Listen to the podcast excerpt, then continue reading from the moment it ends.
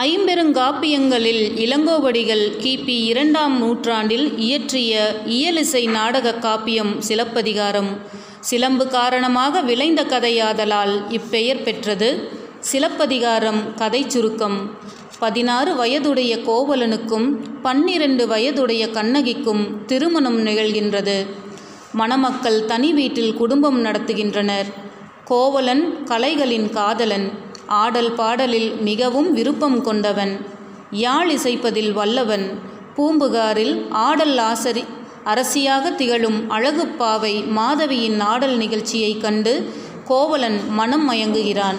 மாதவியின் வீட்டு வேலைக்காரி கடைத்தெருவில் இந்த மாலையை விலை கொடுத்து வாங்குபவர் மாதவியை அடையலாம் என விலை கூறுகின்றால் கோவலன் அந்த மாலையை வாங்கி கொண்டு மாதவியின் வீட்டிற்கு சென்று அவளுடன் வாழ்கிறான். கோவலன் செல்வம் கரைகின்றது. மாதவியோடு மனம் வேறுபடுகிறான். மாதவியை பிரிந்து கண்ணகியை வந்தடைகிறான். இழந்த பொருளை மறுபடியும் ஈட்ட நினைக்கிறான். கண்ணகி தன் காற்சிலம்புகளை கலற்றி கொடுக்கிறாள். கோவலன் இரவில் கண்ணகியை அழைத்து கொண்டு இந்த பொருளை ஈட்டும் கருத்தோடு மதுரை செல்கிறான்.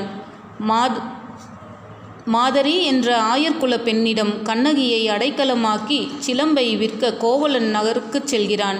அங்கு அரண்மனை பொற்கொல்லனிடம் சிலம்பை காட்டுகிறான். அப்பொற்கொல்லன் அரசியின் சிலம்பை திருடியவன். அக்குற்றத்தை மறைக்க இதுதான் சமயம் என அவன் நினைக்கிறான்.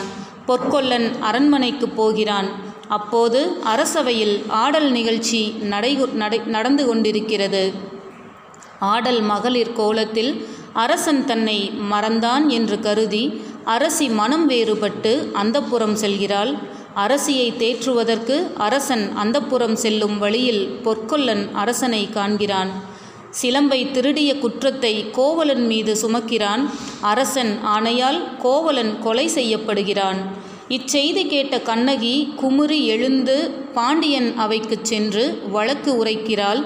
முடிவில் உண்மையுணர்ந்த பாண்டியன் அரியணையிலிருந்து கீழே விழுந்து உயிர் விடுகிறான்.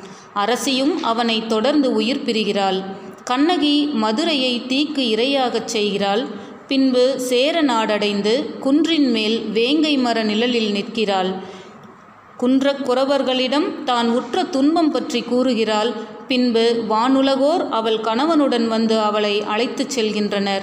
கண்ணகியின் இந்த வரலாறு செங்குட்டுவனிடம் கூறப்படுகிறது.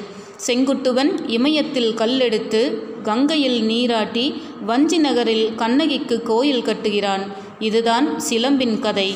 சிலப்பதிகாரம் உணர்த்தும் மூன்று நீதிகள் அரசியல் பிழை செய்தவர்களுக்கு அறமே யமன்.